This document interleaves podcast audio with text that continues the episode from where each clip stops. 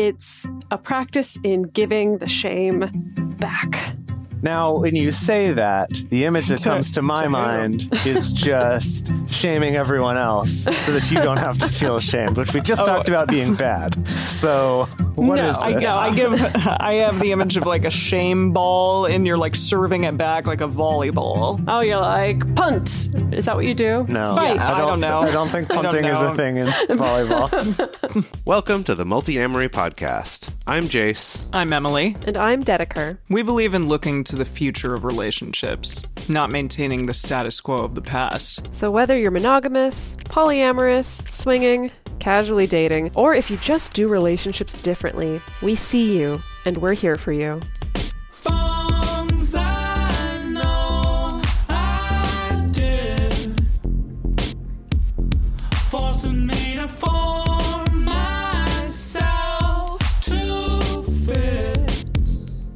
On this episode of the Multiamory podcast, we're continuing talking about shame in relationships. So, if you haven't yet, be sure you go back and listen to part one of this, which was episode 281. And in this one, we're going to be continuing on. So, last time we talked about why humans evolved to feel shame in the first place, some theories about that, how it can trip us up in our relationships. And then this week, we're going to be continuing that, talking about how that shows up specifically in non traditional relationships, as well as getting into some tools and techniques for counteracting the shame that we level at ourselves and also at our partners. Yeah. So let's dive right in, shall we? And talk about how shame plays out in polyamory and other non traditional relationships. And this is a thing I think all three of us have felt at times within any like non monogamous journey that we've been on. I know when I started doing that with you, Jase, there was a lot of like challenges that occurred, and some of them we're going to talk about right now. Uh, initially, there's like this indirect sort of external shame that comes from our culture at large for just like not having a quote unquote normal, like heteronormative, cisgender, monogamous, you know, total like normative relationship or whatever that that can definitely like give a person a lot of external shame that just sort of comes up, especially when you're, I think, starting out in a newly non monogamous relationship. Yeah, I think anytime you're doing something that's outside of what you think is normal, even if it's Mhm. really not that normal, it's outside of what you've been taught is normal. There is that kind of feeling of shame, especially before you have really gathered any evidence on your own of this working for you or of this being successful or feeling like you know what you're doing at least. Uh, and it's that is really hard. And i think this applies to other things too like like a decision to stay intentionally single or to uh, be in a long-term committed relationship but not get married or not live together or not have kids or anything that's just sort of not the normal thing that everyone tells you you're only happy if you do these things that it's like anything that goes wrong you're going to think, oh gosh, it's because I'm doing this weird thing. And, and other people are probably going to think that too and tell you that. And so that kind of compounds this internal shame. Then you also get that externally. Absolutely. Yeah, so there are also these shameful archetypes that happen in our culture. So things like the philanderer, the Or, or the, the player, I think, is Oh, more yeah. how Yeah. most people would think of the philanderer as the, the Yeah. player. He's such a player. Whoa. Yeah. Yeah. But almost that's an interesting one because it can be shameful, but it also can be kind of like held up in our. Yeah, that's true. It gets a little of Well, these- okay. Well, honestly, that's why I wrote down the philanderer rather than the player, is because Mm. the player is like the the sometimes revered or admired side of that, and Like the, phila- bachelor, Okay, the playboy. Yes, and the Right. philander is, you know, somebody's deadbeat husband who keeps feeling up his secretary, you know, to go. I mean, I'm talking about archetypes here, stuff Right, that's like right, been in our media and our culture and our stories for a long time, both in our like real life stories and in our fictional stories as well. Yeah, Yeah. and then on the yeah. Well, oh, I guess sorry, just no, just like the reason why I bring up the player thing though is at least from my experience that that is usually what's leveled against specifically men who are getting into non-monogamy is calling them a player as a negative so so that's why that one comes up for me but i think both both work in terms of an archetype that has some negative things and can be used to shame someone Yeah, and on the opposite side of that is the cuckold, Yeah. especially with men hmm in general, Yeah. and that this is like a oh okay, this is a really bad thing to be called that your wife or your girlfriend or whomever is cheating on you and you have been cuckolded. Was that a, a thing in Shakespeare? Is Oh, that yeah. where it first came about? Yeah. i mean it was around longer than that but shakespeare talked about it a lot makes lots of jokes It's very funny Yeah. very, very funny. so Very funny. funny. Yeah. Yeah, and but then yeah, I mean, I think oh, that is yeah? a thing that I- I see often coming up with with often men specifically is that it's like even if you're um you know consenting this and you want to be non-monogamous and you're happy with this and you even consider yourself to be a feminist or stuff like that but that like I see a lot of men dating women who that it's still this weird kind of struggle I think because of these really shameful archetypes you know of the cuckold of making yourself look as though you are the cuckold And I wonder if that's why things come up like uh, one penis policies. It's, Oh, absolutely. It's sort of Yeah. hoping that that doesn't happen and that you don't have to face being thought of in that way or thinking of yourself in that way.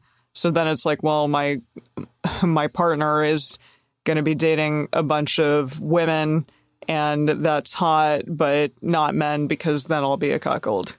Oh yeah. I mean, it's there's I think with one penis policies there's probably a lot of moving parts involved generally, Sure. you know, at least philosophically and psychologically, but I do think that it definitely falls into the category of like the lengths that we will go to to avoid having to feel any kind of shame. Mm-hmm. Right, right. And yeah, and this episode is not about the roots of all those things because that's kind of a whole other conversation. But the point of this episode is because those exist, because those archetypes or those beliefs or those cultural narratives exist, that that brings up shame if we start to see ourselves looking like those at all, right? Yeah, absolutely. Uh, and then there are like the housewife stuck at home that can bring up a lot of shame. Like Yeah, that's while some- while their partner's out having Yes. sex with people. Yes. Yeah. Yeah, that's that's one that's come up with my clients a lot. Again, kind of mm-hmm. same circumstances. Like your brain can be like, "Yeah, I'm on board with this, and this is fine, and I totally agree to this, and this is something I want to do." But we still have this image, usually directed at women, not always at women, of like being the idiot stuck at home, totally clueless, while your partner is out having a grand old time, having a bunch of sex with other people, and it's like Yeah. that's a shameful archetype, Right. you know. And It's so like it's, the it's cuckold even one a little bit. Y- It's exactly. the- So it's- it's like- gender flip of that.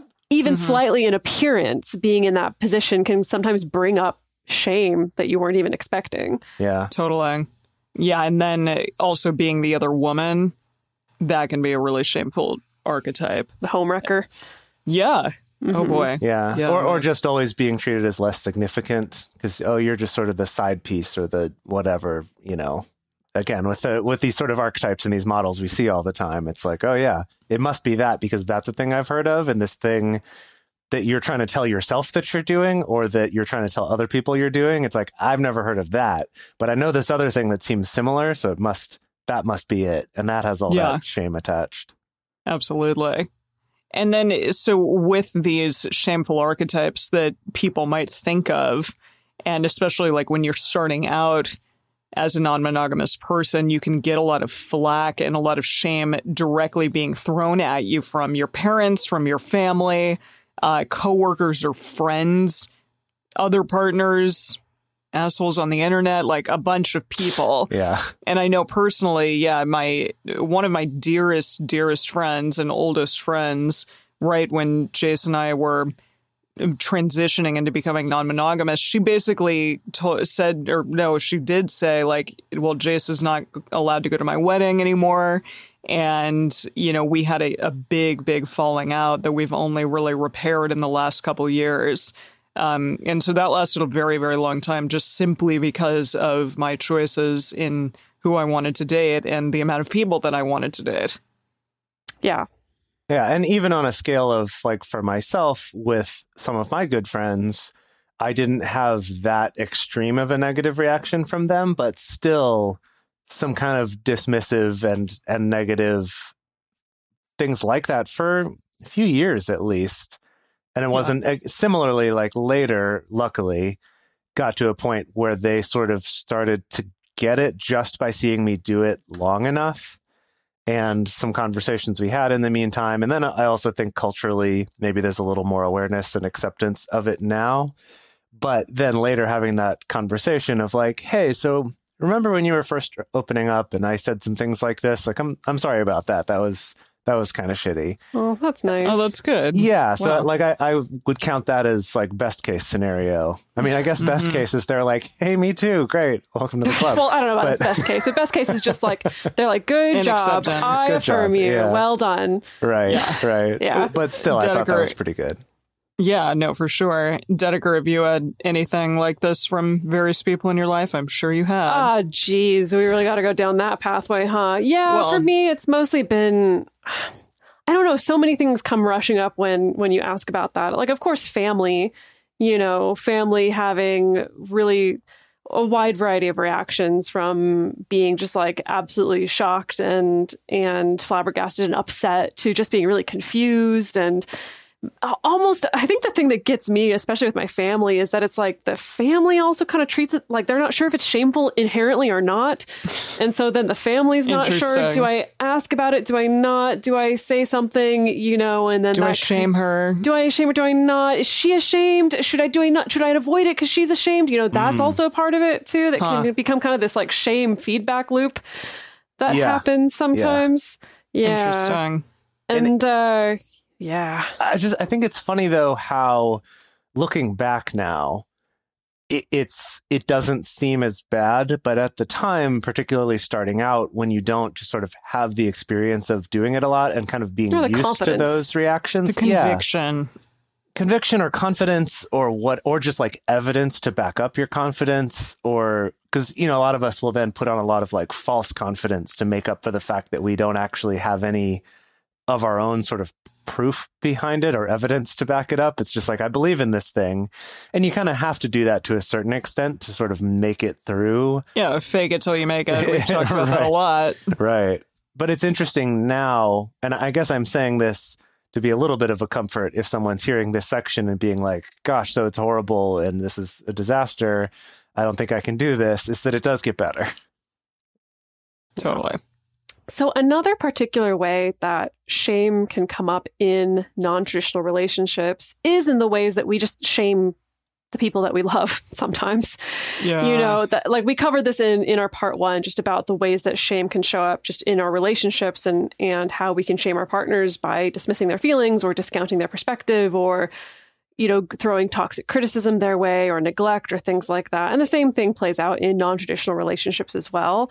The things that I see most often and that I've also participated in most often, often um, revolves around differences. You know, we talked about that in part one that shame often comes up in response to stark differences that we notice between ourselves and another person. Um, so things like if you're in a relationship with someone and your approaches to dating other people is very different. A really common one is, well, I want long term relationships and you just want one night stands and hookups. And that can be a point of shame. Either I can be like, oh gosh, maybe I shouldn't be wanting this kind of emotional connection. Maybe I shouldn't be longing for that. Maybe I need to be more like you. Or it can manifest as I'm going to shame you because, because like, how dare you be so shallow or so superficial in your relationships. Clearly, I'm the more enlightened one, and you're the one who needs to get with the program. Similarly, differences in how we approach sex as well. Um, you know, so I can feel like, oh, well, like, you know, sex just really isn't that important to me, but you're the one who's a horn dog over here. and again, I can either shame myself for that and be like, oh gosh, I need to get with the program. I need to spruce up my sex drive or or bump up my sex drive in some up. way, spruce it up, you know. Yeah, just a little spritz here and there, a little Or- dusting. Or I can shame you for just like thinking with your genitals and being sex obsessed, and you need to, you know, I don't know, become more enlightened in that way. Yeah, or or both of those can go the opposite way as well, right? Of like, I just want, you know, group sex, which is a normal thing for humans, and you want to like love someone else. That's why would you want that? Why am I not Mhm. enough for you? I'm going to shame you for it or feel ashamed myself that I'm not comfortable with it or that I don't want to do that. And then with, same with the sex thing of like, well, I'm going to shame you. You must be sex negative and that's why you don't want to do this. Or, you know, either one can go either way. I gotta say, even for like monogamous people out there, this is a thing that Oh, yeah. one needs to figure out within their relationship as well. Because if monogamy means something very different than your partner's type of monogamy, then that's Yeah. gonna rear its ugly head probably at some point in your relationship where those are at odds. Yeah. And one might be shamed or not. Well, I think I think these do fall under the category of what the Gottmans call those perpetual problems of Yeah. either this is a problem that is going to be a deal breaker and we need to cut ties or, you know, change the relationship drastically in some way, or it's the kind of thing where we need to learn to accept I'm different and you're different on this and we can learn to just accept being different and just find a way to make it work. Um, another way that this comes up is sometimes you can see in couples that there can be an unintentionally competitive nature to dating outside the relationship, as in, I'm having trouble finding partners and you're not having any trouble finding partners. You have a lot of partners, you're going on a lot of dates. So clearly, like, I'm doing something wrong, you're doing something right, or I'm losing and you're winning, and that's a shameful. I'm less place. sexy, Yes, less desirable than you are. Yeah, Yeah. so that can be shameful as well. And then, of course, on the flip side, then the partner who's having more quote unquote success with finding partners can can then also feel shamed and guilty for feeling like they're abandoning their partner, you know, or they're getting to mm. have all this fun and their partner's not. Yeah, absolutely. And I think that then segues nicely into the last one that is shame tied to sort of how you're doing at it and then also how you identify with your different roles. So in that case, it could be this narrative of like, I'm doing this new thing, non monogamy, and now I'm failing at it. Or like, Mhm. of course, here I go, I'm failing again at another type of thing. Or I thought this was going to solve my problems and now I'm failing at it. Or I'm not perfect because I'm feeling jealousy or because I'm feeling competitive. It's like there can be like layers and layers of this sort of shaming on top of it. It's like, oh, I feel shame for this thing. And now I feel shame that I experienced that emotion about that thing. And it just can build on itself like that. Or this can also come up, I find, just kind of when you're starting to move into polyamorous communities or queer communities or anything like that of this well i'm not queer enough or i'm not kinky enough to fit in or I'm, i'm, not, dating enough people to be considered polyamorous. oh yeah gosh that one comes up a lot uh, Yeah. that, that feeling like well i want to be polyamorous but i guess i can't be and so feeling some like failure shame about that uh, or could be feeling depending on what your community around you is like maybe i'm too kinky i'm too sexy not just for my partner but for I'm the community sexy. I'm too sexy for my hair. I'm too sexy for this polyamory potluck meetup. right, right. Said Fred. These snuck poly in here. cocktails Yeah, that are happening right now. right. Okay. Too too sex focused is what I was trying to say. um, or or things. Uh, you know, I definitely experienced this from from men that I've talked to, both in terms of things like play parties or sex parties, or in polyamory. Is this like, well, I can't get it up. And so, therefore, I'm failing my partner, or there's something wrong with me, or maybe this isn't the right thing for me, or kind of putting a lot of judgments on something that actually has a whole host of other causes. And we've talked about that in, in some previous episodes. But there's just a whole lot of ways that you can feel like I'm somehow not living up to a certain expectation outside of the like the big mainstream culture ones, but then even within this smaller culture, feeling like you're failing at those. Yeah, it's unfortunate. All right. Well, let's talk about some healthy and unhealthy shame, which the idea of like healthy shame initially, I was just, wait, what? This is a thing? But but I guess it can be. So, okay. It's super unrealistic out there to just think that there's going to be like a total obliteration of all shame from our lives. It's it's just probably not going to happen. Even the person who's like the most enlightened human on the planet is going to have shame occur for them at times. And also, it, you, we should think about this from a cultural standpoint that cultures use shame in some form for socializing. We talked about this a little bit on the previous episode that it comes up some when our parents shame us and our kids feel shame because they want to receive love again from their parents. I know that this happened to me a lot when I was growing up.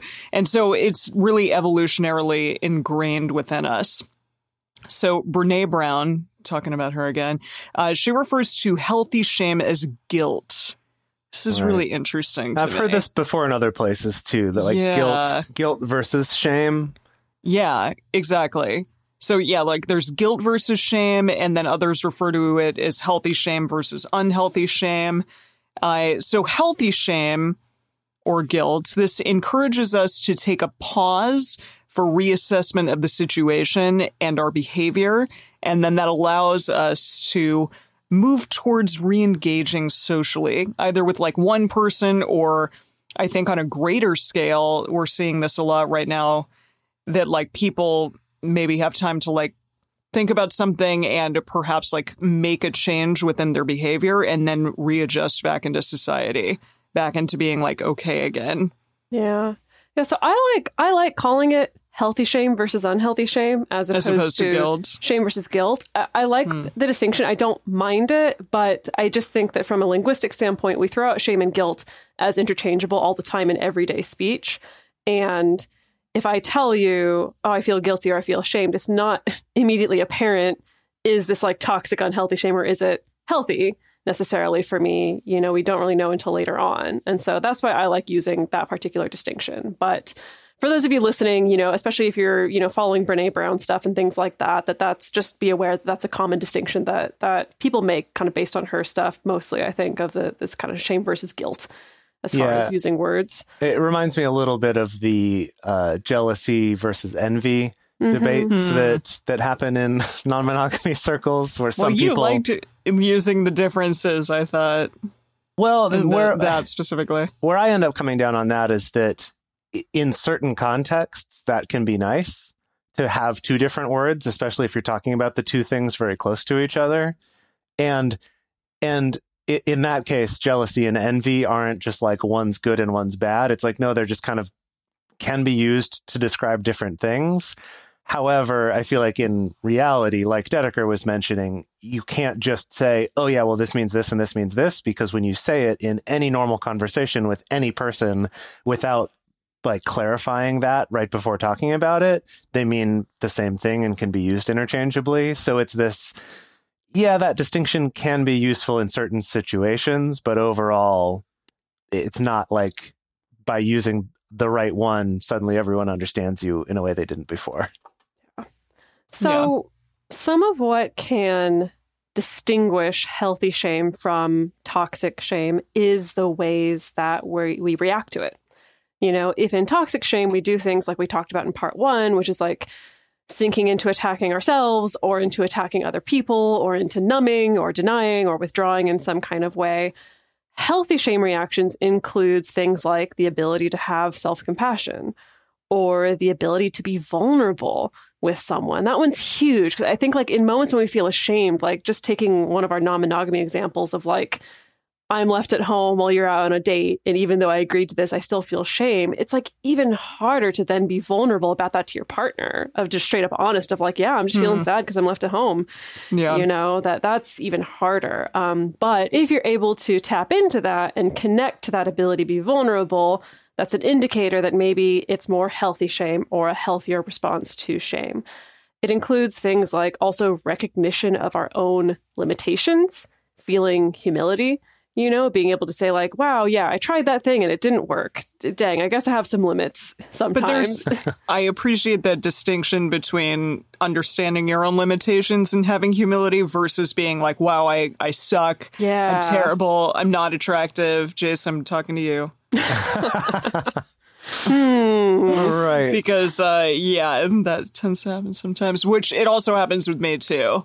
Um, but yeah, I, I, there is a nice distinction there. Right. I remember two things. this this is super random, so bear with me. But this reminds me of as a kid watching Robin Hood Prince of Thieves with Ooh. Kevin Uh, Costner.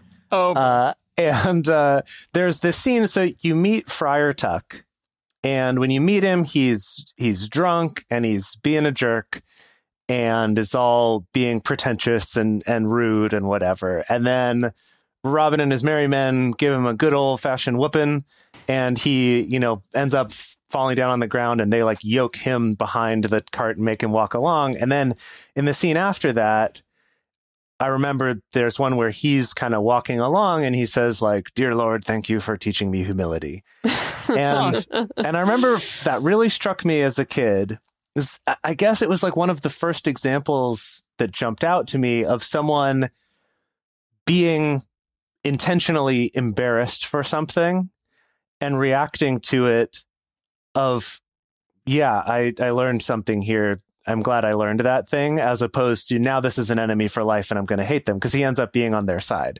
So Yeah. I thought that was it's just when you were talking about that, I thought about Friar Tuck for some reason. I of like that. good. Yeah, that's No, a good that- example. That's good. I like that. That's a good scene. Um, other cues of healthy shame involve feeling motivation to make amends or repair. You know, so this is kind of the shame that comes when you realize, oh my goodness, like I have hurt somebody or I have messed up in some way and I feel motivated to try to fix it. Um, this can get murky because I do think sometimes we can just be motivated purely by I don't want to feel bad about this, you know, as opposed to I want to help this person heal or help them repair or, you know, yeah, make amends in that way. So that can get a little bit murky. But I do think that having the motivation instead of kind of pulling away and hiding, I actually want to come out and help and apologize or try to fix this in some way is more of a healthy shame response. Also includes things like seeing the big picture, being able to have a better sense of scale, uh, I suppose, of kind of like where your transgressions fit in in the big picture. You know, like having a sense of, I, I don't really know a better way to describe it. I don't know if I'm making sense to the two of you right now, but it's like a healthy shame response involves being able to just have a, like a realistic sense of what's happened, I suppose. Yeah, I think uh, I had a sort of moment with my partner where I was upset about him not doing the dishes or whatever. We've talked about this, and but the way in which like I told him that was pretty upsetting to him because he felt as though that was the way in which like his parents used to shame him for doing dishes and stuff like that. So I kind of had a bigger, broader sense of okay, I know that like my individual telling him like, hey, I need help here is good for me, but I need to learn how to speak to him better than I did. And that's like the bigger overarching thing is that I like learned this thing about him in that moment. And that I felt a little bit of shame about it because I was like, fuck, I could have said this better and I could have been nicer and that sucks. Um, and that like ultimately contributed to me understanding a little bit more about him, I think. Hmm. Yeah. No, I think that makes sense. It's kind of like being able to see the big picture of like not just your own feelings, but the other person's feelings Yeah. and like the background and history here and kind of how it all works together. Exactly. You know? Yeah.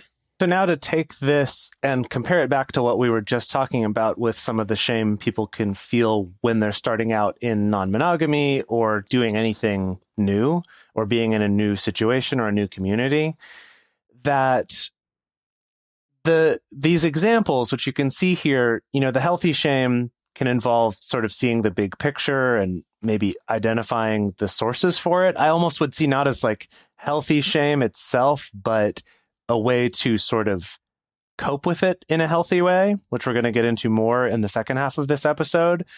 But something worth pointing out is that I think that the the ones that you mentioned, Dedeker, about either recognizing your own limitation, learning humility, or being motivated to make amends or repair, those are the ones that from the stuff we talked about last week about the evolutionary basis, that's what it's for. It's so that we feel this discomfort because we did something wrong and so we want to seek to make it right. And so that that doesn't quite apply with what we were talking about about just feeling shame for who you are or something like that. So that's kind of an example where uh, just to sort of be clear i feel like we kind of jumped from one topic to the other. So i just wanted to bring that up of that those are sort of shame over identity is kind of an example of something that i would say I, I can't think of a healthy version of that. I can't think of a healthy instance of that. Whereas shame over having done something wrong or missed something or misunderstood something and and caused some hurt because of it or just embarrassed yourself because you didn't read the room or you know kind of whatever it is on a scale from large to small the point of it is that it's supposed to motivate you to to try to make things better somehow yeah, saying something that was unacceptable to some people and then learning from that mistake, which I think is happening a lot currently in our society. And these are like good things to be potentially shamed about and then learn from. So, in the second half of our episode, we're going to talk about some techniques for counter shaming. When we're feeling this in ourselves, what can we do to encounter it healthfully? Counter it and counter it and counter it in a healthy way. Uh-huh. But before we do that, we're going to take a quick break to talk about how you can support this show and to keep this content going and growing and making sure that this podcast is available for everyone for free. Ready for a spring break to remember? Amtrak's got just the ticket for you and your crew. With share fares, you and your friends can save up to 60%. The more who travel, the more you save. Skip the hassle of driving through the Northeast while exploring DC, Philly, New York, and Boston. No middle seats and plenty of legroom are just an Amtrak away. And with stops right in the heart of your favorite cities, you'll arrive downtown, not out of town. Savings start with three travelers. Eight travelers required for 60% discount. Visit amtrak.com slash sharefares to book. Restrictions may apply.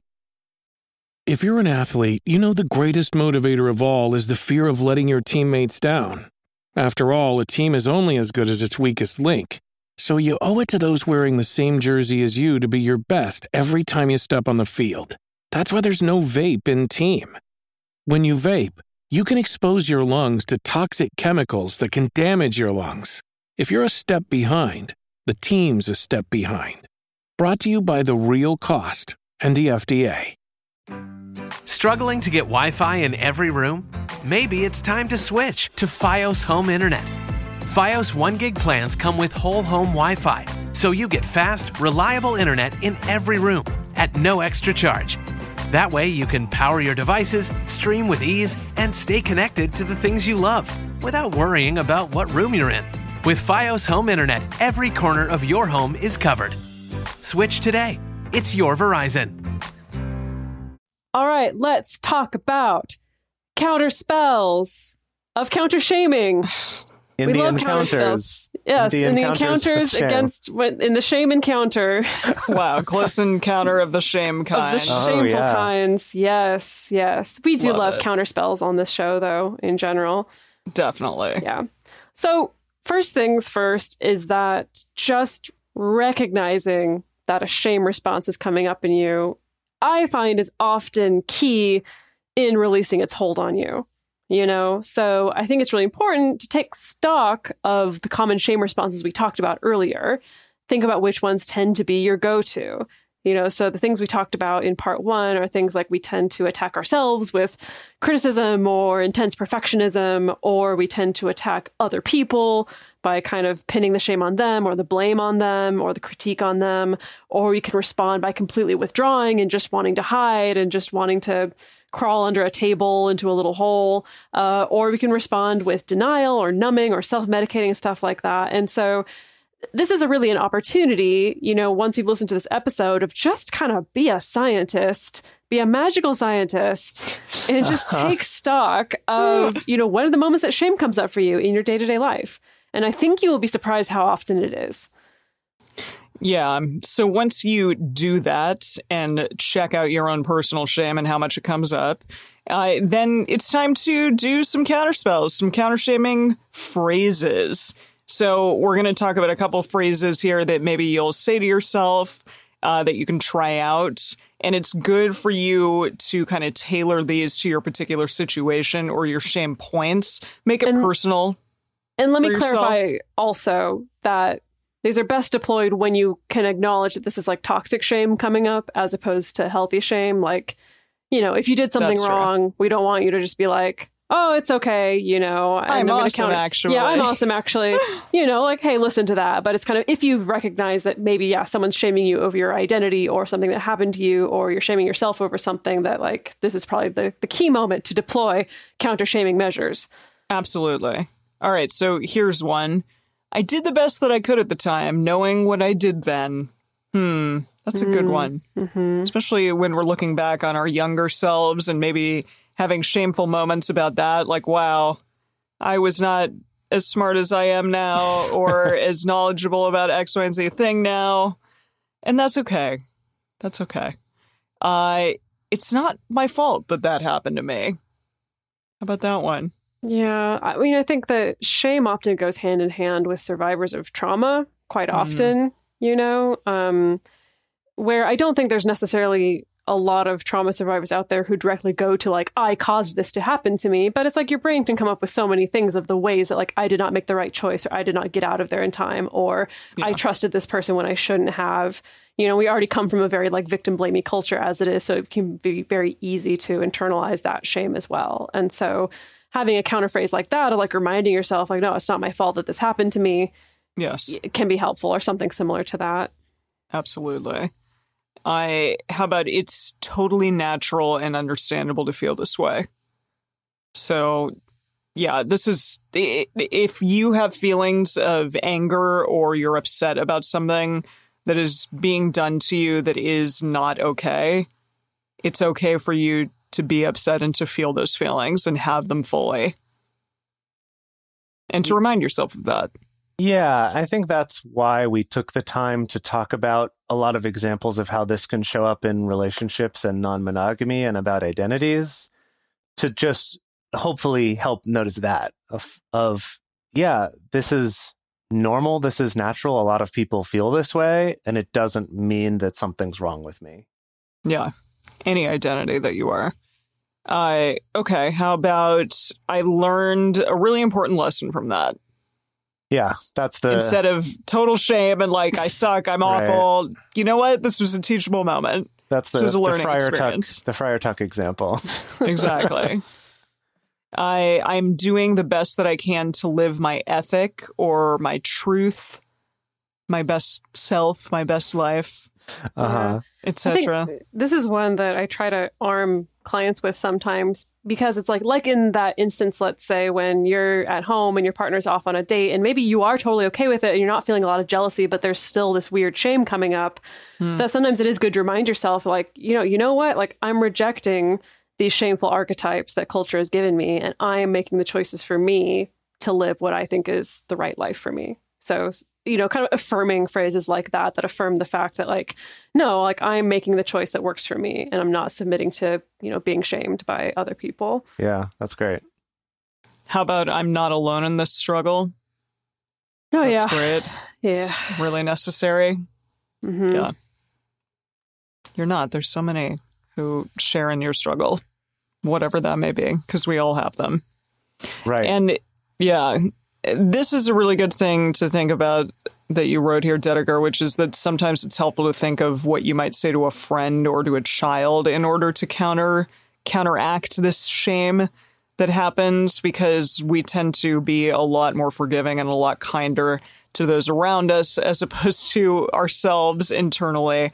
So it's good to like step outside of yourself in that moment and think about what you might say to a friend yeah give them yes. the benefit of the doubt. Give yourself the benefit of the doubt. Yeah. i know some people who will go more woo woo with this and kind of go toward like what would you say to your inner child? You know like your Oh, inner five year old or whatever. And so sometimes people visualize that but also just thinking about like what would you say to your child who is in a similar circumstance? I mean maybe they can't be an Mm-hmm. identical circumstance but if they're just like feeling shame about yeah i'm left at home and my friends are off playing you know like what would you say to them to Yeah. comfort them and encourage them what would you say to your partner who's feeling this way or to a close friend that that can help uh, grease the wheels as it were to make it a little bit easier to think about the stuff that you might want to say to yourself Yeah. If you want some more ideas about ways to exercise self compassion, if you go to episode 274, we talk a lot more about just self compassion in general. And that's definitely something that can help in these cases once you've recognized that it's shame feelings that's coming up. And then along with that, like we said at the beginning, the point is not to say, no, no, never mind shame. I'm fine. Everything's fine. But is to take stock of what's going on and ask yourself, are there some things that I could be doing to make things right? Are there things that I'm willing to do to make things right? What are those? And part of that is also asking is there maybe nothing that I can do to fix the thing that's already happened, but what can I be doing to make this not happen again in the future or to make things better in the future or to be more compassionate or more aware in the future? So you're kind of seeing what which of those are true and which ones can you do. I think that's super relevant when it comes to any kind of activism or social justice work. You know, Mm. I think really Yeah. easy low hanging fruit is to talk about things like white guilt or white shame, which I think often white guilt, as we see it, is like white people kind of recognizing, like, oh, wow, things are bad. Things have been bad for a long time, and I'm just waking up to it. And we can go into that unhealthy shame response of like either just attacking yourself you know, like, oh my God, I'm so bad. I'm a part of this oppressive group of people and I'm just like so terrible, or attacking other people, or the withdrawal, or the denying, like all the bad responses that I think And we then see. ultimately not doing anything. and then ultimately not doing anything. change. You know, and I think that's why yeah. white guilt gets tossed up as like, this is not useful. Your white tears are not useful to me. Totally. You know, um, Yeah. versus being able to both carry some self compassion as well as, like Jase was saying, you know, taking stock of like, okay, well, what are the things that I can do or that I am willing to do, you know, to help make things right. Yeah. Now, this last one is a big one. And basically, it's a practice in giving the shame back. Now, when you say that, the image that To- comes to my to mind is just shaming everyone else so that you don't have to feel ashamed, which we just Oh. talked about being bad. So, what No, is I, this? no, I give I have the image of like a shame ball and you're like serving it back like a volleyball. Oh, you're like, punt. Is that what you do? no, Spike. Yeah, I don't know. I don't think I don't punting is a thing in volleyball. I don't know what it is a thing in, but yeah. Okay, yeah. So no, it's not about if someone shames you, you're just like, well, no, no, no, no, no, no, no. I'm going to shame you right back. It's not that. This is a little bit more of a meditative exercise, a visualization exercise. Um, I know a lot of therapists who do this kind of work, but it can be just really helpful to ask yourself if you're feeling some kind of unhealthy shame coming up in you.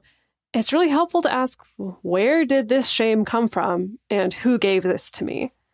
Some variation on Hmm. that. And I know for me, whenever I ask myself that question, it's very evocative of so often I can just bring the exact memory to mind oh, of Oh wow. the first time I felt that I was shamed for this thing that I hmm. want to do, or being this particular way, or carrying this particular identity, you know? And there's so many things, I think for me, especially with like sex, where I've realized like all this shame that I carry about particular sexual practices never came from me. They 100% came from all these other people.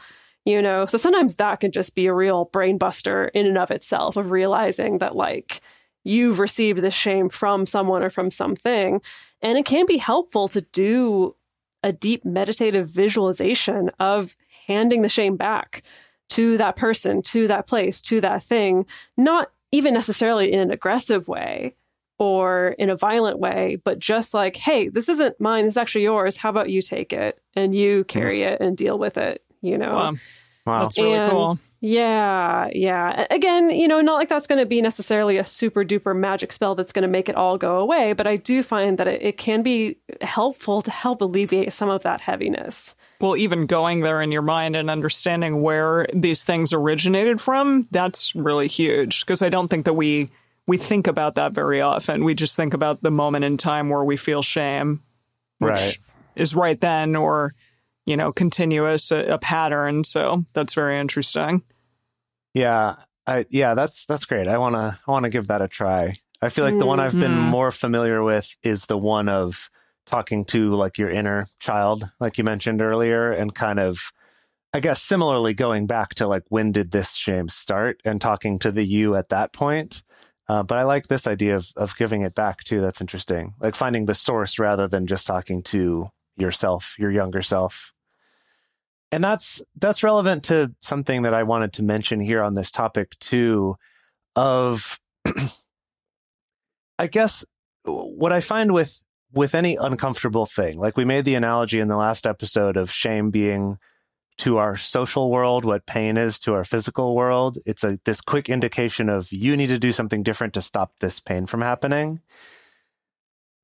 But with shame, sometimes, like we were saying, sometimes there's not something that you can do to fix the thing that's already happened. and you can end up in this situation where even if you're aware that it's shame and you've thought about what could I do to make this better and it's well I can't do anything to fix what already happened without actually making it worse and hurting people more. You know, like this is something that that comes up in the 12 step programs and stuff like that is during the step of making amends, you don't want to cause more harm while doing that. And sometimes even right after the fact going and apologizing for something could open that up and make that fresh for that other person. Uh, especially if it's a situation where they were like, don't ever talk to me again because of this thing, for you to then break that to go and apologize to them, you know, that's that's a tricky situation. And so in real life, you do end up in situations where you just kind of have to live with it. And I think that's where these exercises of talking to either your inner child or finding ways to hand that shame back, not to the person who you wronged, but to whoever later on equated that with you being a bad person, with you, you know, being a bad person, not just doing something wrong. Um, and it reminds me again, weird, um, all sorts of stream of consciousness on this one. Uh, but it reminds me uh, when I was younger and my half brother was real young, maybe two or three, something like that. And there was something that he wanted to do, but he kept like messing with my stuff. And finally, I was like, okay, like, can do this, but only if you stop being bad. And and my stepmom was like, hey, don't don't say that to him. Don't ever don't ever say that he's being bad, but just that he's doing something that's bad. And for her, that distinction was important. And I was like, yeah, that's the part we all miss about each other and about ourselves when we think about doing something bad makes you a bad person. Yeah, this uh, reminds me of the book that I just finished. So you want to talk about race and talking about how like the Walt Whitman quote, Dedeker, that Oh, we contain multitudes. Ah, yeah. Yeah, and just that that so many of us, yeah, we we all are going to do bad things in our life, but we also will hopefully do things that you know make up for that maybe in ways and maybe they can't always totally make up for something, but we are both we have things that we have done that have been bad and we have things that we've done that have been great and that is the case for all of us. So to know that when we think about shame, I think is very important because, yeah, there can be these moments that live with us forever, perhaps that we are feeling shame about, but know that we also have these other sides of us that that do great things, and that's good to to recognize both in ourselves and in others. Yeah, Yeah. and I mean, I think there's no certain amount of shame that, again, like we said, you know, pretty much every culture on the planet uses shame to socialize in some way because it is effective. You Mhm. know, that like the shame that we carry for doing something bad in the past can be the thing that prevents us from doing it again. Oh yeah, You know, Oh, that heck teaches that lesson like 100%. You know, so again, I mean, that's why we have to reiterate that this is not about just never feel shame about anything and completely obliterate it from your life. it's probably healthy to do so. So let's talk about healthy shaming. So none of what we're talking about today means that you should never stand up for yourself in your relationships or that you should never disagree with your partner over differences that the two of you have or that you shouldn't like say anything or do anything that might make your partner feel uncomfortable or ashamed. Because that will happen, that will come up. And so we can't, as people, be totally free of shame. And it's unlikely that we'll be able to go through our relationships while maintaining that our partner never feels any type of shame in their in their lives and in this relationship. But it's important to make sure that we're mostly seeing healthy shame responses in a relationship rather than like toxic, overbearing, upsetting, angry shame responses or toxic shaming of one another. Yeah, basically, what I don't want to have happen is I anticipate people being like, like if your partner calls you out on something and you feel ashamed about it, that I don't want the knee jerk reaction to be like, you're shaming me, stop that. You know, Mhm. you're not allowed to criticize me or, or you're not allowed to ever say what you want or disagree with me or stuff like that because that makes me feel ashamed. Like, don't weaponize this shit. Yeah. Yeah. Unofficial motto of the Multiamory podcast. Um, so this is it gets a little bit subtle and a little bit nuanced and a little bit tricky. And I'm gonna propose a test to the both of you. Hmm, okay. Or maybe let's make it into a game show. Is it healthy shaming or is it toxic shaming? And that's the- the yay. audience, the studio I'm your audience will- host. Oh yeah. Okay. Okay. I'm your host, Dedeker Winston. Welcome. Come on down, Emily and Jase, to Oh, this episode Oh, of Healthy Shaming boy. versus Toxic Shaming. Oh, so glad to be here. Shout out to my mom. I don't, I don't know what people say when they get up on game shows. Okay, I'm going to tell you a little story, almost almost based on a real life experience of mine, um, and I'm going to use me and Jase as the as the players in this story. Almost Just as an based on a example. real experience. Okay. it's not. I promise. I promise you this is not. I've really doinked this already. Jeez. Okay, I'm going to tell this story. I promise it's not actually based on a real experience I've had with Jase, but in another relationship. But I'm Okay. just gonna. Use the name Jase I'm just because gonna- everybody knows who that person is. Jeez. Gosh, Okay, can I make this any more confusing? I wonder. I'm confused. Am I on the game show or am I in You the could say game? it's I me. don't. Uh, he, you're both. You're you're somehow miraculously in the game show and the game. Okay, never mind. Scrap the game show. Poof, the game show's gone. Oh, I'm just Man. going to tell this story. So, Please okay, tell let's say, it. all right. So, Jason and I parted ways. Jase was heading off to a date, and um, I had other plans that night. You know, I was just going to stay at home that night. Now, Jase comes home from his date, let's say like three hours later, and I'm visibly upset. And I say to Jase, like, when you left your date, like, you took our only house key with us, and I've been locked out of the house this whole time. So I've been here for like three hours. I tried calling you and I tried texting you, and you didn't see my messages, and you didn't check your phone, and I've been stuck outside the house, and I finally had to break into the house waiting for you to get back. dang! How did he break in? That's All right. badass. That's not important. Jase.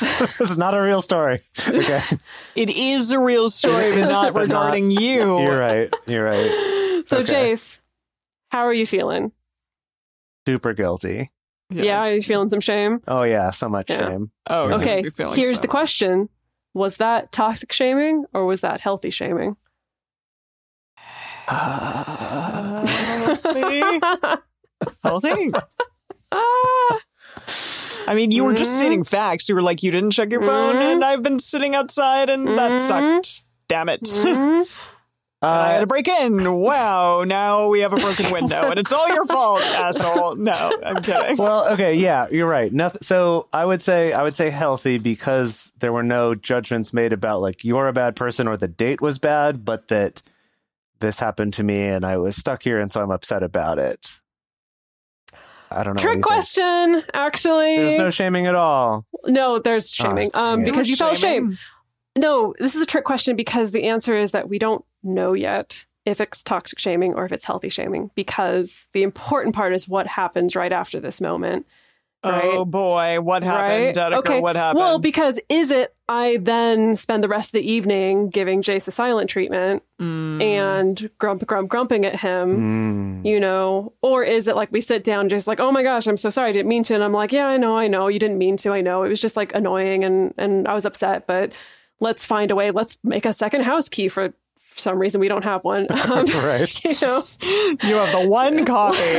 How dare we you? we've stayed in some places together where they only give us one house key. and That's Yeah. true. Yeah. to Or manage. Airbnbs sometimes will do that. Yeah. Yeah. So, um, you know, or did we sit down and like work it out and then reconnect? We're like, okay, let's go cuddle on the couch and watch a movie or something like that for the rest of the evening. mm-hmm. So, so ultimately, healthy shaming emphasizes repairing the bridge and the connection between the two of us.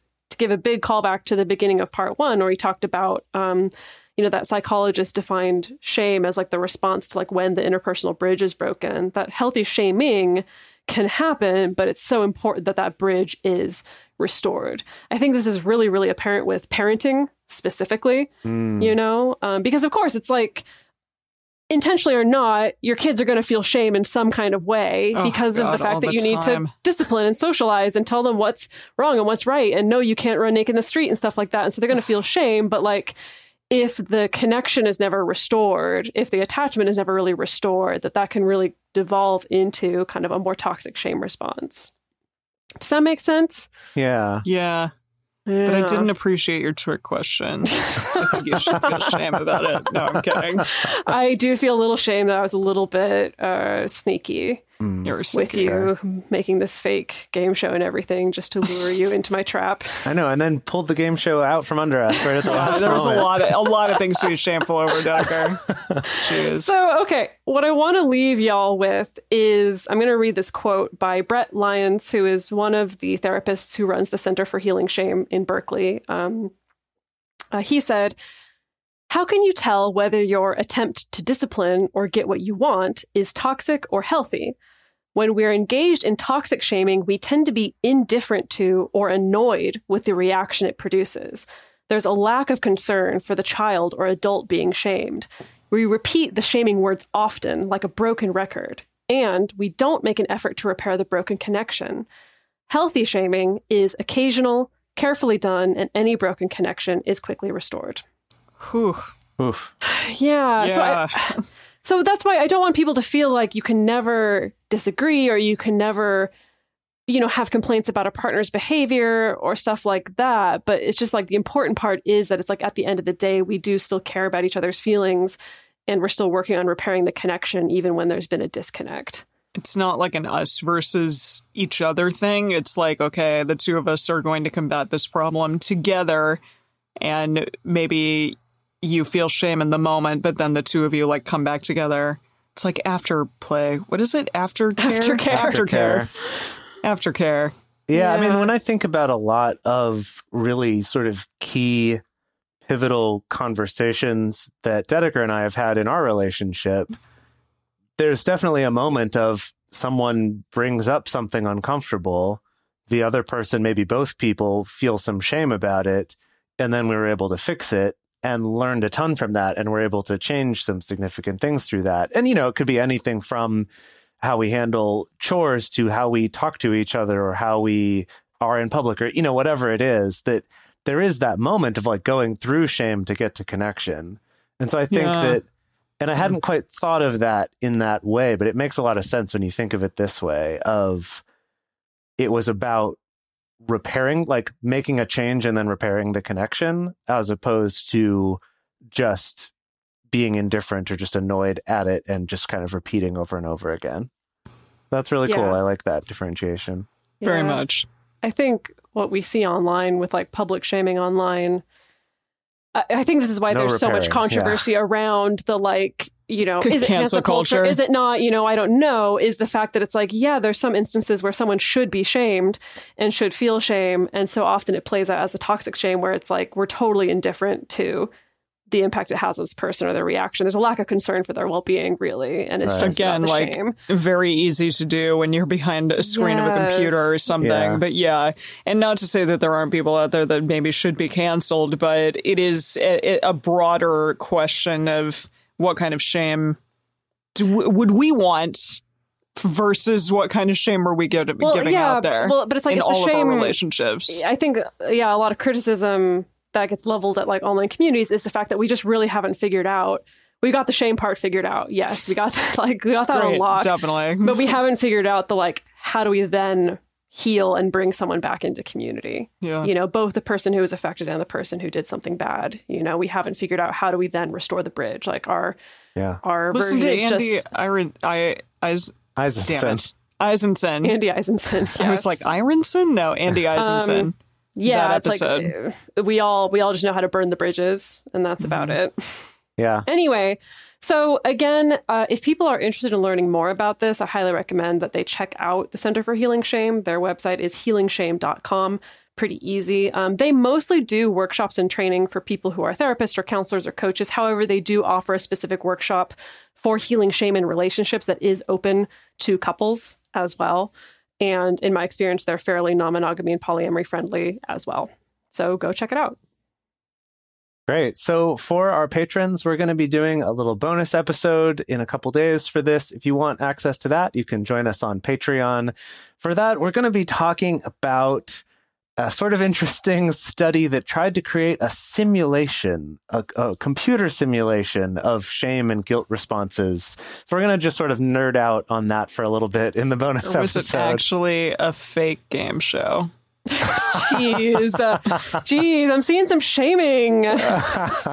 Were were we I'm just, part of ju- this I'm just study? razzing you. Okay. yeah. uh, so anyway, we'd love for you to join us for that.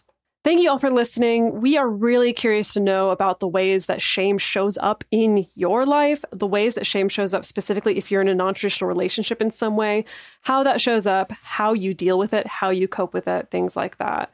The best place to share your thoughts with other listeners is on this episode's discussion thread in our private Facebook group or Discord chat. You can get access to these groups and join our exclusive community by going to patreon.com slash multiamory. In addition, you can share with us publicly on Twitter, Facebook, or Instagram. You can email us at info at multiamory.com. Multiamory is created and produced by Jase Lindgren, Emily Matlack, and me, Dedeker Winston. Our episodes are edited by Mauricio Balvanera. Our social media wizard is Will McMillan. Our production assistants are Rachel Shennework and Carson Collins. Our theme song is Forms I Know I Did by Josh and Anand from the Fractal Cave EP. Full transcript is available on this episode's page on multiamory.com. You've worked hard for what you have your money, your assets, your 401k, and home. Isn't it all worth protecting? Nearly one in four consumers have been a victim of identity theft. Lifelock Ultimate Plus helps protect your finances with up to $3 million in reimbursement.